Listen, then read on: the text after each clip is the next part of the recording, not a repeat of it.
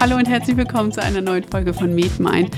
Wir machen ein kleines Special, denn wir reden heute nicht über eine spezielle Erkrankung, sondern wollen uns widmen dem Thema Telemonitoring in der Medizin. Und dafür habe ich eine Expertin bei mir sitzen. Sie äh, beschäftigt sich tagtäglich damit und wird uns ein bisschen erzählen, wie das Ganze funktioniert. Bei mir sitzt Professor Dr. Birgit Asmus. Hallo Birgit. Hallo und herzlich willkommen auch von meiner Seite an alle, die heute dabei sind. Wie schön, dass du hier bist und dass wir so ein ganz anderes Thema mal besprechen. Ähm, Telemonitoring, da konnte ich primär gar nichts mit anfangen. Also ich musste mich kurz einlesen, wurde dann noch nicht mit konfrontiert und habe mir direkt die Frage gestellt, wer hatte denn die Idee und warum? An sich ist es ja intuitiv. Wir wollen unseren Patienten im Prinzip ja permanent überwachen. Wir gehen vielleicht sogar ein bisschen in die Ecke Herzinsuffizienz, weil es an dem Beispiel vielleicht sinnvoll ist zu erklären. Aber was war denn so der Grundgedanke? Warum möchte man Telemonitoring heute einfach haben? Also ähm, vielleicht einmal zur Begriffsklärung. Telemonitoring, du hast es ja schon angesprochen, beschreibt die Überwachung bestimmter von Patienten erhobener Parameter über eine räumliche Distanz hinweg unter Einsatz von verschiedenen Gerätschaften, Devices, die können dem Patienten ausgehändigt sein, die können implantiert sein. Mhm. Es gibt bestimmte Transm Transmittermöglichkeiten. Und das muss man unterscheiden von der Telemedizin an sich, mhm. wo wir ja eine Behandlung über eine räumliche Distanz hinweg einleiten. Also Monitoring ist die Überwachung. Ich denke aber, dass das Monitoring ohne eine sich anschließende telemedizinische Konsequenz im Falle von Auffälligkeiten natürlich nicht viel Sinn macht. Genau. Und ähm, man hat es natürlich gemacht, äh, schon relativ lange, also Beispiel Kardiologie, da kenne ich mich mhm. am besten aus, Unbedingt. naturgemäß, mhm. ähm, für die Überwachung von Devices, sprich von implantierten Gerätschaften mhm. wie ICDs oder auch Herzschrittmacher. Mhm. Und ähm, natürlich auch im Bereich der Herzinsuffizienz ähm, wir wissen ja, dass viele Patienten Probleme haben, einen optimalen Flüssigkeitshaushalt aufrecht zu erhalten. Und da kann man die Patienten natürlich sehr gut unterstützen, wenn es zum Beispiel Parameter wie Gewicht oder Herzfrequenz oder Blutdruck von zu Hause regelmäßig übertragen werden. Also das ist jetzt so ein Beispiel. Mhm. Andere Beispiele außerhalb von der Kardiologie befinden sich auch viel im Bereich der Altersmedizin, Geriatrie, mhm. so Smart Home, aber nicht mhm. dahingehend, dass die Rollläden automatisch auf und zugehen, sondern dahingehend, dass man ähm, Teppiche hat oder ähm, Markierungen in den Füßen, wenn jemand stürzt, ältere Menschen, die mhm. dann automatisch, wenn ein schweres Gewicht entsprechend dem Patientengewicht über mehrere Sektoren auf dem Boden liegt, dann automatisch einen Hilferuf absetzen ah, können. Ah, ja. Also da gibt es auch ganz, ganz spannende Entwicklungen, um eben älteren Patienten eine gewisse Sicherheit zu, mhm. ähm, zu vermitteln. Aber das ist jetzt nicht mein Schwerpunkt. Aber ich finde nur, das ist so auch etwas, was ja auch was mit Überwachung ja. und mhm. ähm, ver, ähm, letzten Endes gilt das Telemonitoring eigentlich dahin zu, dahingehend, den Patienten möglichst optimal in seiner häuslichen Umgebung zu betreuen, mhm. Sicherheit zu geben, auch mit eingeschränkten Alltagskompetenzen möglicherweise weiterhin autark und selbstständig gut leben zu können. Das heißt, wer kommt denn in Frage? Ist das für jeden äh, eine, eine Form der Betreuung, die man auch gerne schnell anbietet? Na, ich glaube, da kommt es drauf an. Also ähm, wir stehen ja schon auch dahingehend, dass wir eigentlich nur wirksame Methoden einsetzen wollen. Und ich mhm. rede jetzt mal im Bereich ähm, Herzinsuffizienz, mhm. Krankheitsbewältigung. Ähm, da ist der Nutzen von verschiedenen Telemonitoring-Verfahren mittlerweile sehr gut auch durch randomisierte Studien abgebildet. Mhm. Ähm, ein Beispiel dafür ist zum Beispiel die große ähm, ähm, InTime-Studie von, von Herrn Hindrex aus mhm. Leipzig. Der hat vor einigen Jahren in einem Multiparameter-Monitoring ähm, gezeigt, dass er, wenn er Daten von implantierten Geräten also Defis oder Herzschrittmachern von oder CRTs von Patienten mit Herzschwäche, wenn die regelmäßig überprüft werden und überwacht werden und wenn da eben Auffälligkeiten sind, muss ein Arzt den Patienten kontaktieren mhm. und man guckt, dass es auch in einem gewissen Zeitfenster erfolgt. Also jetzt nicht, vier, also schon 24 Stunden, sieben Tage die Woche, aber nicht nachts. Mhm. Ja. Ähm, und daraus ist eine Konsequenz zu erzielen, dann hat das dazu geführt, dass die Patienten tatsächlich länger gelebt haben. Mhm. Und weniger mit Kranken, mit Kranken, mit ähm, Dekompensation in die Klinik gekommen sind. Also ein Beispiel ist ja zum Beispiel, ein Patient kriegt auf einmal neues Vorhofflimmern, mhm. wird Tachykard, merkt das vielleicht gar nicht so, aber das Gerät merkt es natürlich. Ja. Und dann kriege ich einen Alarm in, mein, ähm, in, meine Oberfläche rein und ja. kann den Patienten proaktiv detektieren und sagen, also ihre Herzfrequenz ist doch bei 130, 150, das ist nicht so gesund auf die Dauer, kommen Sie mal her, wir schreiben ein EKG oder ich informiere den sogenannten primär behandelnden Arzt, vielleicht den Hausarzt und der mhm. Patient geht erstmal zum Hausarzt und lässt sich da prüfen. Das heißt aber, du hast auch ein Device, also bei dir ist auch was dazu gekommen, dass du überhaupt in der Lage bist, äh, diesen Alarm immer zu empfangen? Naja, das sind Desktop- Anwendungen. Ja. ja. die sind leider momentan noch nicht in das Krankenhausinformationssystem oder in die mhm. Patientenakte irgendwie integriert, sondern tatsächlich ist es zurzeit so, dass jede Firma eine mhm. eigene Oberfläche hat, wo man sich anmelden muss, wo man mhm. sein Passwort regelmäßig ändern darf. Gut.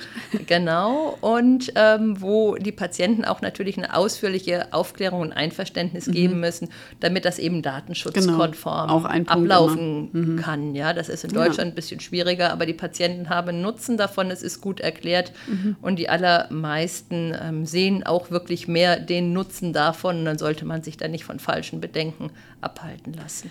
Das heißt, du ähm, hast einen Patienten beispielsweise, der meinetwegen eine Herzinsuffizienz Stadium 2 ähm, hat und den du gerne bewachen würdest oder überwachen. Das hört sich immer so bösartig an, das ist ein Betreuen an sich. Und ähm, dann, würde, dann würde man ihm darlegen und sagen, wir sind in der Lage, bestimmte Parameter permanent zu messen. Muss er nicht dann, also wir gehen jetzt mal ein bisschen in die Hardware-Ecke. Mhm was hat, hat er das am Körper? Kann er das ablegen? Was ist die Garantie dahinter? Ergeben sich so viele Fragen. Was hat er denn dabei? Ja, also da gibt es jede Menge. Also zum einen klassische Patienten, die dafür geeignet sind, sind im NYHA-Stadium 3, also mhm. eher fortgeschrittene Herzinsuffizienz mhm. mit Beschwerden bei leichter bis mäßiger körperlicher Belastung oder sie haben eine kürzlich zurück liegende kardiale Dekompensation mhm. hinter sich, klassischerweise in den letzten zwölf Monaten. Und dann würde dieser Patient für eine Überwachungsmaßnahme zum Beispiel qualifizieren und bekommt dann ein Blutdruckmessgerät und mhm. eine Waage nach Hause, mhm. die über ein Tablet im Internet entweder sind, also entweder im Patienten WLAN oder einfach so ein Mobilfunk dauerhafte Karte ja. drin haben und von einem bestimmten Provider und mhm. dann werden die Werte, die der Patient misst mit seinen elektronischen Geräten, also sprich Blutdruckmessgerät, da kommt die Herzfrequenz und der Blutdruck her. Manchmal gibt es auch noch einen Fingerclip für eine Sättigung. Mhm. Es gibt auch EKG-Geräte, die man von extern natürlich angeben kann. Und vor allen Dingen wichtig im Bereich Herzinsuffizienz ist natürlich die elektronische Waage. Mhm. Diese Werte sieht der Patient dann im Display vom Tablet und kann das dann sehr einfach über eine sehr ähm, patientenfreundliche Oberfläche einfach abschicken. Und dann wird mhm. das übertragen und ähm, bei uns auf der Seite ist es so, ähm, ich gucke natürlich nicht alle Patienten jeden Tag selber ja. nach, sondern wir haben sogenannte Heart Failure Nurses, also das mhm. sind Pflegekräfte oder MFAs mit einer spezialisierten Weiterbildung im Bereich Herzinsuffizienz.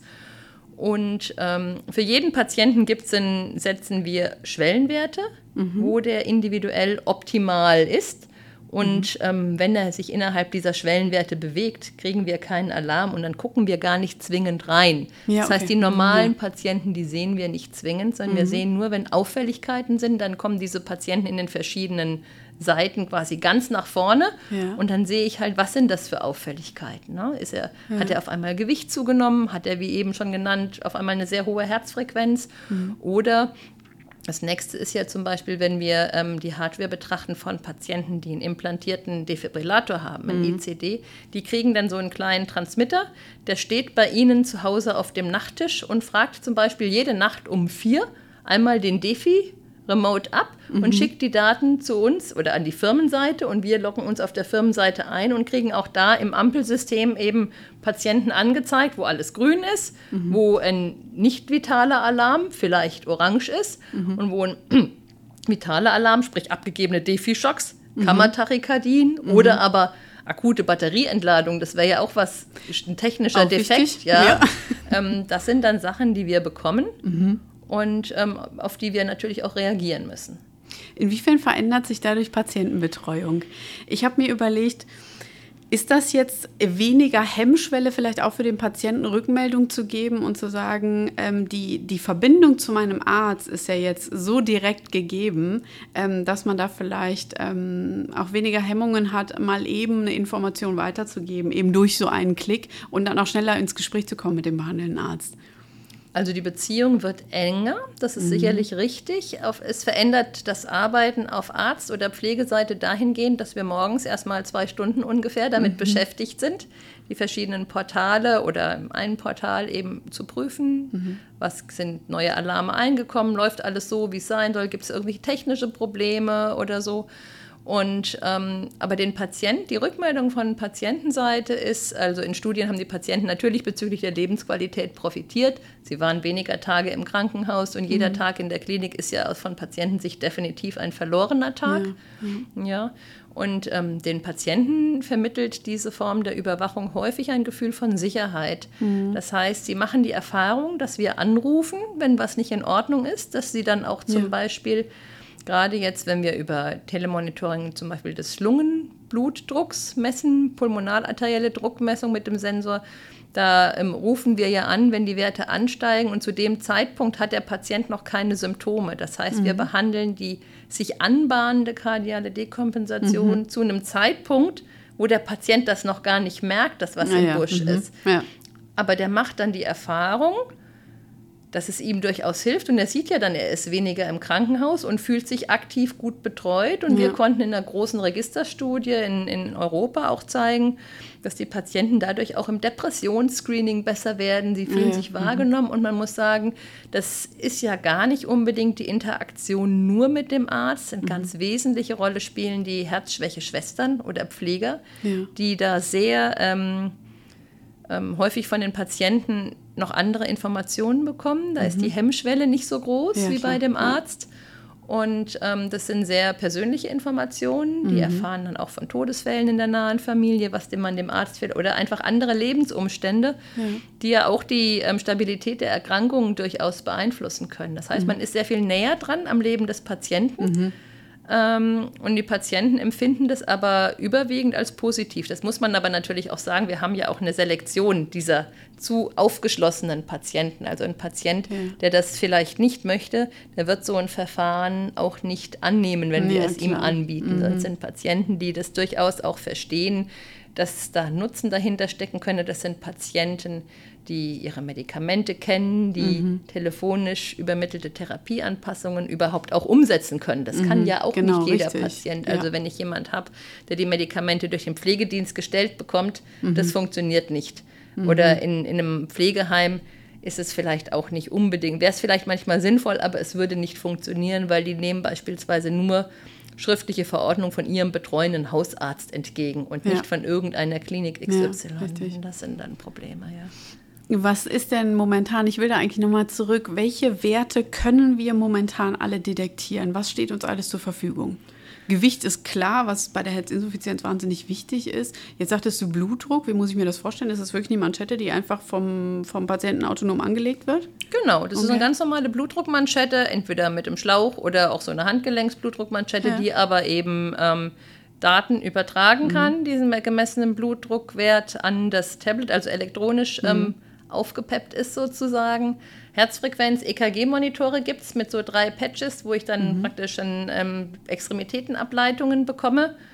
Ähm, es gibt sogar, ich meine, wir wissen ja auch, es gibt die, die, die Apple Watch. Richtig. Ich kann natürlich ganz normal mit der Apple Watch oder mit einer schönen App heute ein sehr, sehr gutes EKG mit dem Handy aufzeigen, ja. aufzeichnen. Das funktioniert. Mhm. Es hat auch, ähm, wenn ich eine EKG basierte Herzfrequenzanalyse habe, dann ist das auch diagnostisch. Mein Handy hat ja auch noch eine andere Technik. Ich kann ja auch mittels PPG, also diese Puls, Druck, Pulskonturanalysen, ja. daraus kann man ja auch eine Herzfrequenz ableiten. Mhm. Das ist aber natürlich nicht diagnostisch. Mhm. Damit kann ich quasi Tachykardien und Bradykardien ein Stück weit ausschließen, mhm. aber ich sehe ja nicht, was, ich habe ja kein EKG, insofern ja. weiß ich nicht, habe ich einen Sinusrhythmus oder habe ich Vorhofflimmern zum mhm. Beispiel. Aber das sind jetzt Devices, die jetzt zumindest in der klinischen Routineanwendung ähm, ja von Patientenseite bei jüngeren Patienten eine Rolle spielen. Die schicken ja. mir dann oder die schicken uns regelmäßig auch EKGs mhm. ähm, sagen, oh, jetzt haben wir doch Vorhofflimmern. Und dann sage ich, ja gut, das ist definitiv Vorhofflimmern. Wir mhm. müssen mal prüfen, Antikoagulation, ja, mhm. Hm, wird erforderlich sein. Mhm. Also da können schon Konsequenzen daraus resultieren, ja. Wo will man denn hin? Das ist ja ein junges Feld und man könnte sich ja vorstellen, ich werde an meine Medikamente per SMS oder dann über irgendeinen Messenger erinnert. Und ähm, all diese Dinge, hat man da schon so Visionen, äh, wo, wo die Telemedizin äh, generell hingeht? Ja, also ich glaube, die, ähm, ich glaube, das ist so gesplittet. Zum Teil, ja, ähm, wir kommen dahin, dass ähm, wahrscheinlich die Patienten auch, oder zumindest ein Teil der Patienten sehr autonom und mehr Verantwortung für ihre Therapie mhm. übernehmen können. Es gibt schon Apps, die den Patienten bestimmte von unseren Sensoren gemessene Messwerte rückkoppeln. Mhm. Die ähm, Patienten können ja auch geschult werden, damit umzugehen. Ja. Die lernen sich auch selber ganz anders kennen. Die lernen ja. sich selber sehr gut kennen. Ja. Die wollen das auch nicht mehr missen. Mhm. Wenn es dann mal nicht funktioniert, dann, uh, was müssen wir jetzt machen? Ah, wir kennen das ja von Diabetikern. Mhm. Ich sag mal, allein diese, diese Closed-Loop-Diabetes, die Systeme sind natürlich mhm. perfekt. Das ist, glaube ich, das Endstage, ähm, wenn man wirklich weiß, dass das System misst den Blutzucker und weiß automatisch, welche Insulindosis dann ja. angepasst, adaptiert werden muss.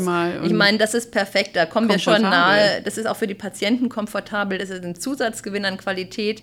Da sind wir in der Herzinsuffizienz noch nicht. Also ich glaube nicht, dass wir dann irgendwelche Messwerte haben, die dann automatisch Furosemid über eine subkutane Infektion infundieren. Aber tatsächlich wird es so, wir kriegen so viele gemessene Parameter natürlich in absehbarer Zeit übermittelt, dass man die wahrscheinlich gar nicht mehr alle selbstständig gut wird analysieren können. Also es mhm. macht meines Erachtens irgendwann keinen Sinn mehr, da eine Nurse hinzusetzen mhm. oder auch einen Arzt, sondern dann wird man natürlich künstliche Intelligenz Absolut. und Algorithmen haben, die einem gewisse Therapiepfade schon vorschlagen. Mhm. Ich glaube, absegnen wird das immer noch die Therapieentscheidung ein Arzt, mhm. allein aus rechtlichen Gründen. Mhm. Aber es macht es natürlich einfacher, wenn ich die Daten entsprechend aufbereitet bekomme. Und je mehr Informationen ich habe, umso genauer kann ich natürlich die Therapie hinterher ähm, individuell an den Patienten anpassen. Wir reden wirklich von einer Präzisionsmedizin, angepasst ja. auf den Patienten. Aber ich muss die Flut an Informationen natürlich alle richtig einschätzen können. Mhm. Und, und die Voraussetzung dafür wird meines Erachtens schon sein, dass wir gerade, wenn wir sagen, wir wollen das ähm, weltweit oder allein ja. in Europa allen verfügbar machen, das kann nur mit Hilfe von künstlicher Intelligenz gehen, mhm. bestimmte Algorithmen, die da, da arbeitet man ehrlicherweise auch schon dran. Ja. Was ein wahnsinniger Ausblick ist, auch was die Optimierung der Therapie betrifft, weil man eine Datenmenge verarbeitet, die auch Rückmeldung darüber gibt, wie effektiv eine Therapie ist. Wunderbar. Ich finde, wir haben das Thema ganz gut aufgearbeitet. Vielen Dank für deine Zeit und äh, wir freuen uns, dass du hier warst und äh, bis zur nächsten Folge. Vielen Dank. Tschüss. Tschüss.